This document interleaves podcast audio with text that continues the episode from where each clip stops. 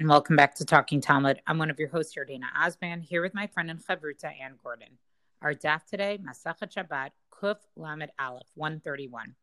So this is kind of an interesting daf because it really, uh, and Anne, I know you're going to talk about this probably a little bit more. It spends a lot of time on one topic, which is essentially going through all the textual proofs for how we know um, that there are certain uh, mitzvot that we're basically allowed to override their preparations that are needed to do this those mitzvot on Shabbat. So, for example, with lulav, it's not just that you can carry the lulav on Shabbat, but it's even that you could uh, cut down the palm branch on Shabbat. And so, I think this is a great example, first of all, of this page of just showing us like this was obviously halacha that was understood, and that they really try to use you know tools in order to understand well how do you actually know that? How do you really know that from the actual text itself? Um, and you know here we have uh, you know at least at the beginning uh, you know where they talk about the gezerah shava um, and so i just want to read one little piece of this because i think they also talk about the gezerah shava in a very interesting way. Um, i guess what would you call this? It's sort of like what we would say in hebrew is that it's a midah shahatorah nidreshet bahen, right? That there are certain principles, right? That's I know mida can mean like a person's characteristic, but there's certain principles through which we can explain the Torah and basically derive law from. Um, and one of those tools is the Gezerah Shava. And here, what we're seeing on this page is really how it's used to use to get to that law. Now, again, I think there's always a chicken and egg question in these discussions, right? Which is, did they have a Masorah? That yes, you could do these things for lulav, sukkah, matzah, whatever it is that they're talking about here. And then they sort of go back to say, okay, where is it hinted to, or not even hinted at? I would even say almost like explicitly in the text, because we're going to find an extra word or something that just doesn't make sense. It could have been said more simply. And therefore, it's teaching us, you know, this particular lesson as it relates to overriding on Shabbat or doing a particular melacha on Shabbat in preparation for this mitzvah. Um, so the one here that's talked about is primarily Gezerah Shava. And again, it's one of these midot shahat Torah nidresh bahan. Um, so, but here I just want to get into a little bit. Well, okay, I guess I'll continue with the with the who's who. Um, and Rabbi Yishmael and Rabbi Akiva, who are two Tanaim, they sort of had the set principles of how to do this. Um, and if you look at the beginning of your Siddur in the morning, uh, some of these are, you know, they're actually laid out what were actually um, those principles themselves. But I just want to read one section here that I think talks a little bit about the Gezerah Shava um, in a way that some of us may not be familiar with. So we're going back, you know, this is really at the at the top of the Amud here.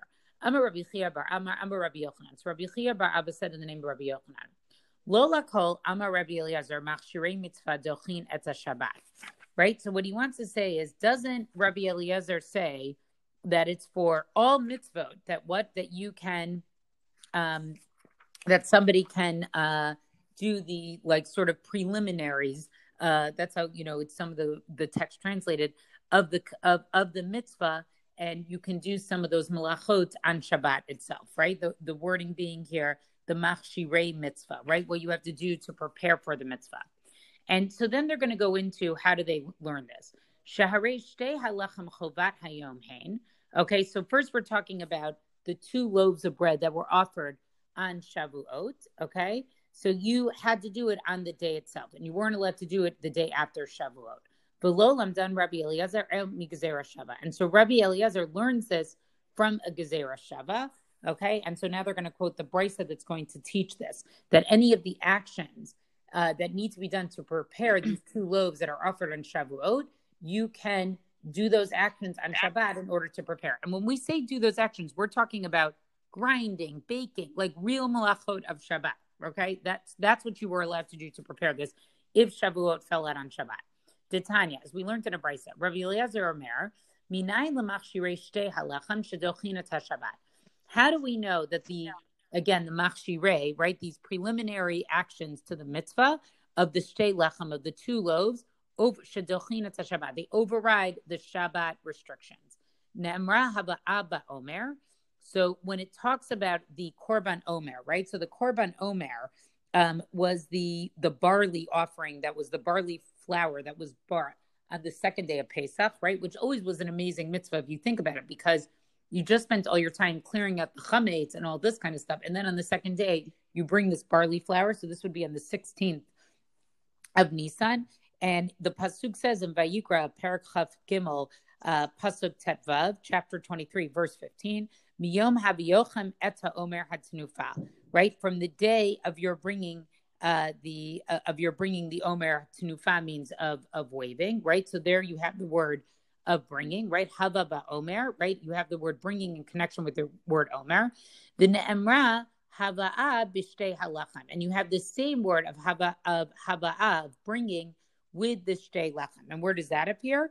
That appears also in the same uh, in the same parak, and it's in two psukim later. So it's again Vayikra parak Chaf Gimel. Now it's pasuk Yud Zayin, where it says Taviu Lechem Tinufashtaim. Right, you will bring these two loaves of waving.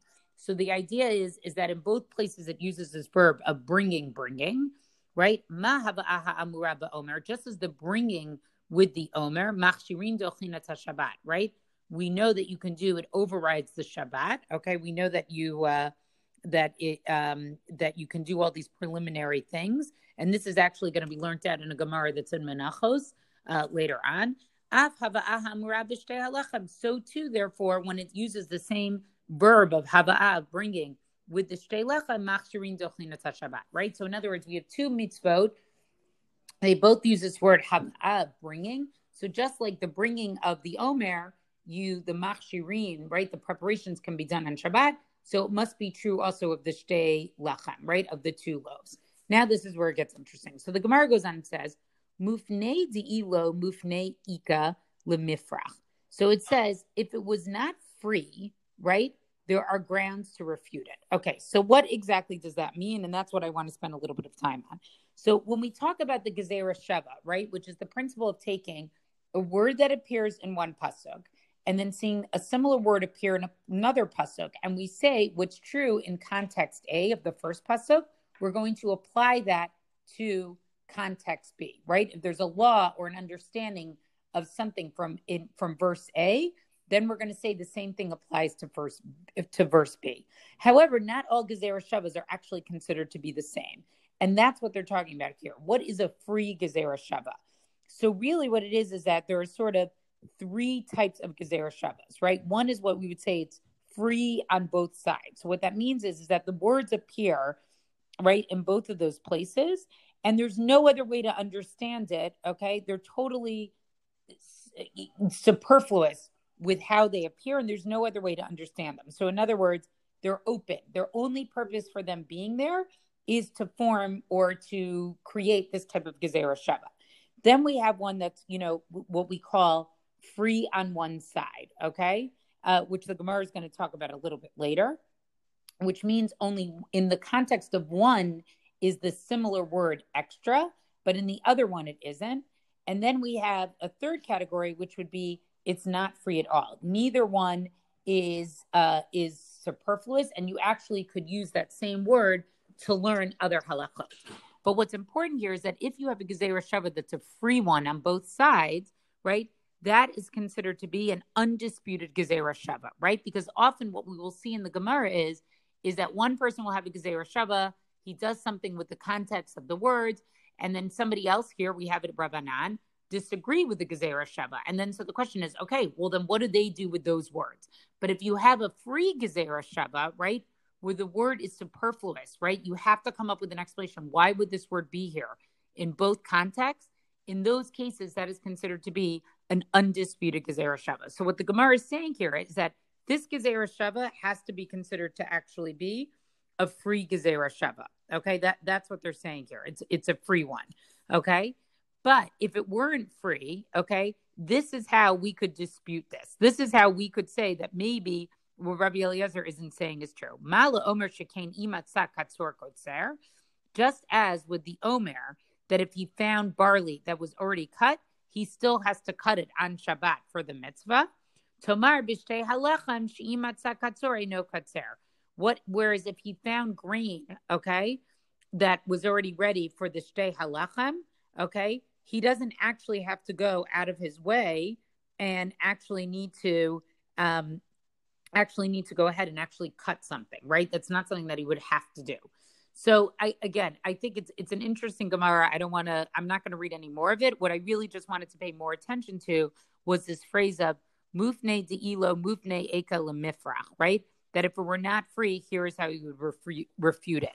Because I think it's interesting to see that there are certain. This is what a free gezerah sheva is: is that they're one that the the the context, the the linking of the language, it's so superfluous in both of the verses you can't disagree with it. It's just an accepted Gezerah Sheva. Whereas other times we can have a Gezerah Sheva where there's allowed to be a machlokas over. Okay. Um, whew, I want everyone to like let that percolate for a minute. Um, I yeah, I realize what I said. I don't think it's so easy, and I actually would encourage everybody like this is a great term to spend like if you want to like be up at night instead of you know I don't know other social media stuff just like Google Gezerah Sheva. You'll read a lot about it. There's a lot of stuff out there, but I think it's just interesting to see, you know, where the Gemara in a meta way, my favorite word, is, you know, self-aware of the tools it uses, tools that Tanaim use at these hubs. Respected. So what I want to do is I'm going to jump to Amud Bet, where Amud Bet is speaking. At, uh, has a a long list without it actually being a list, right? It's new section after new section after new section after new section, where the Gemara fundamentally takes each one of the items and uh, really mitzvot, each one of the mitzvot, and assesses it against this criterion of is it dochet Shabbat or not, right? The statement is made at the beginning of the daf. Yardena, you mentioned this, right? What you know, not all mitzvot override Shabbat, right? Which I think is already a strong statement because kind of you'd say well, of course, not all mitzvot override Shabbat. We already know that most mitzvot presumably do not. So then the question is, when do they? And then in each of these cases, the the link, right, the proof text that actually says, yes, yes, in this case we do have that connection for overriding Shabbat. Lo and behold, come back to the Gezerah Sheva. So I'm not going to be talking particularly about the Gezerah Shevas except to identify them. You know, this is these are the psukim which are used here. Um, but I want to just go through the list of because it's really remarkable to me that again that there's even this this discussion of you know to what extent is something going to override Shabbat, and you may be as surprised as I am sometimes that in fact the answer is yes, sometimes it does.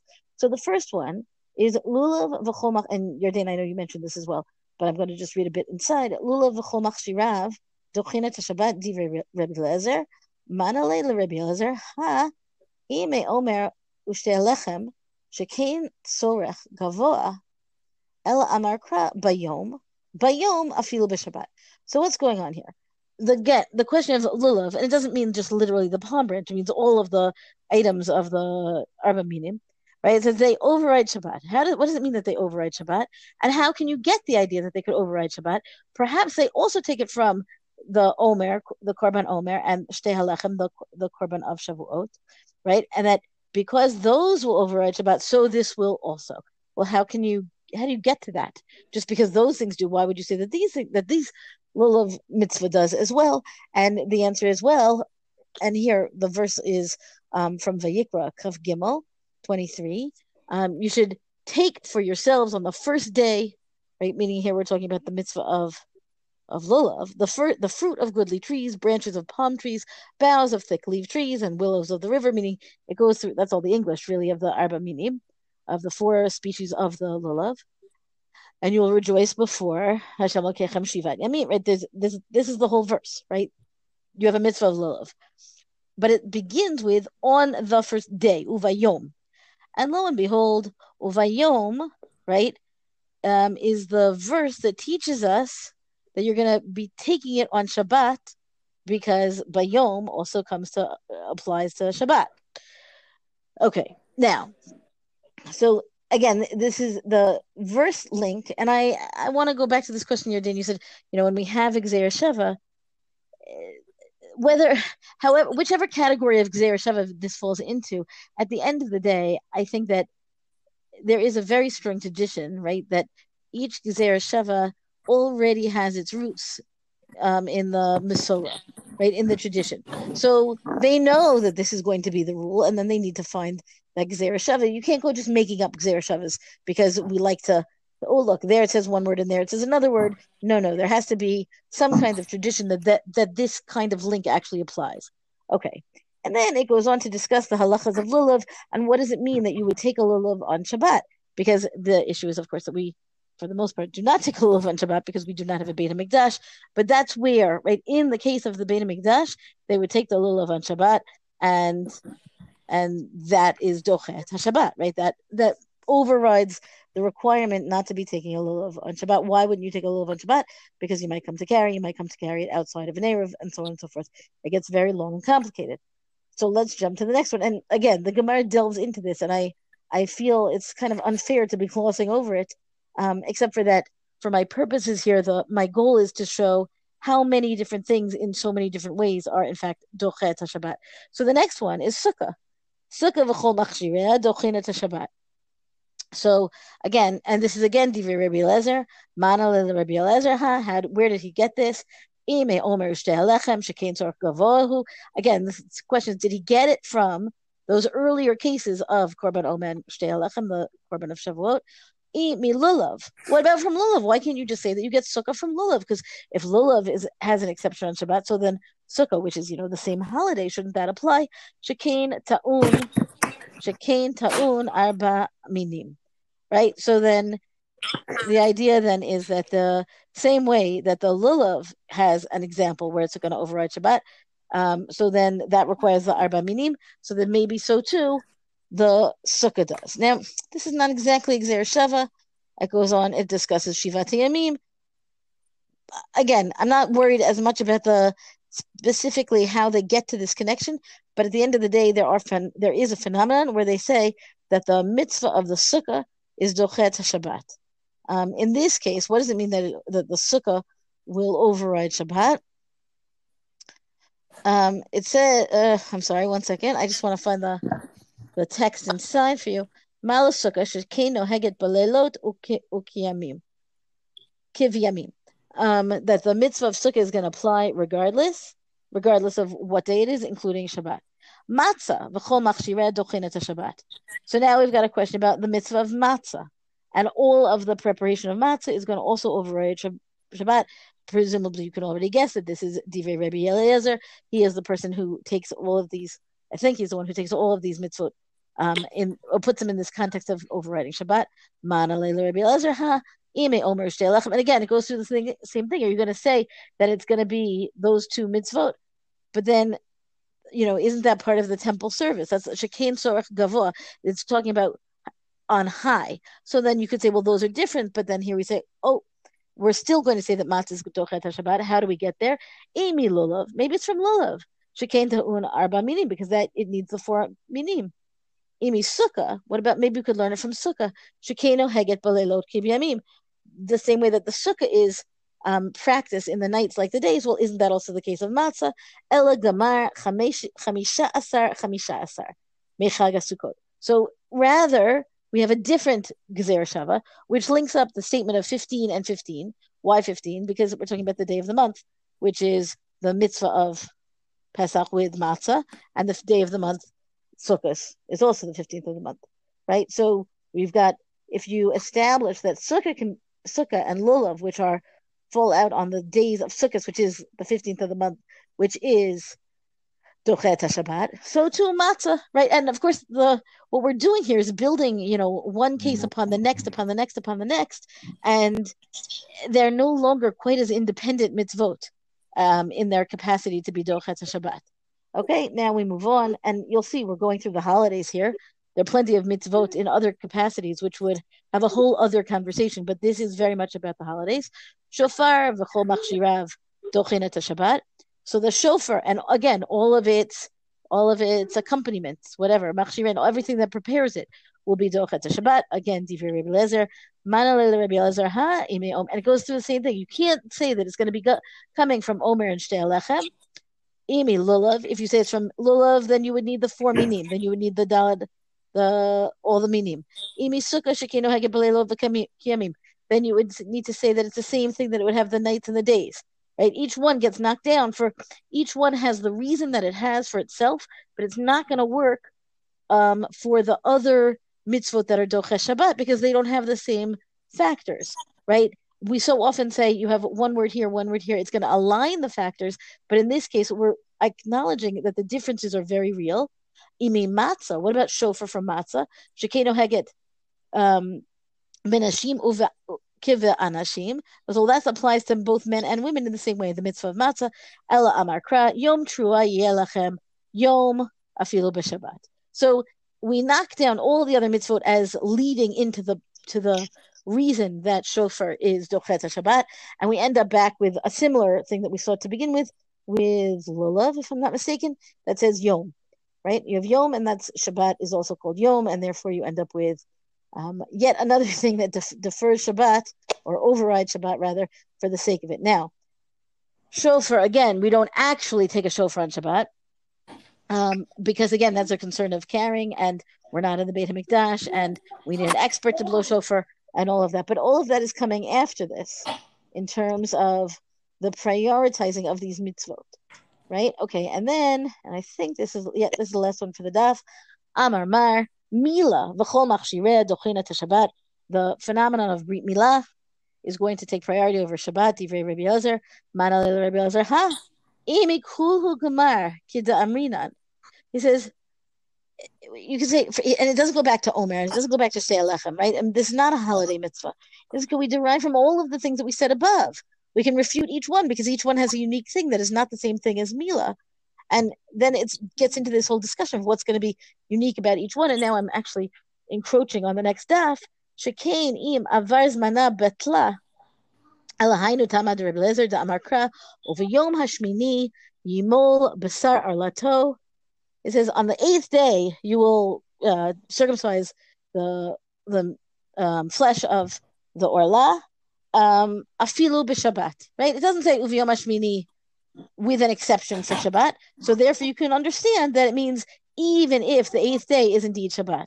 And of course, we know that this is psak and that of course, because of this verse, and uh, and and the whole biblical um, side of the mitzvah of Mila, we do in fact give a brit milah on Shabbat. So of these mitzvot, in terms of our modern day and age, we have lulav we do not take on Shabbat, sukkah we do sit in on Shabbat, matzah we do eat on Shabbat, shofar we do not blow on Shabbat, and a brit milah, of course, we do do on Shabbat. So. In fact, the discussion of you know how do we determine that not all of the mitzvot are going to dochet Shabbat, but yet some do. Um, you know, again, I say some of this knowledge was already in place, and some of this knowledge is no longer practical for our experience, neither of these holidays nor of Shabbat.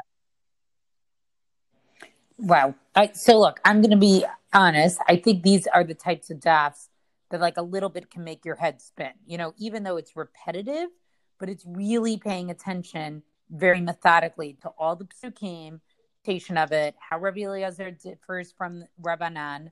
Um, and it, it's interesting to see, like, we know what the bottom line halacha is, but really looking at how the, you know, they take the time to really work it through.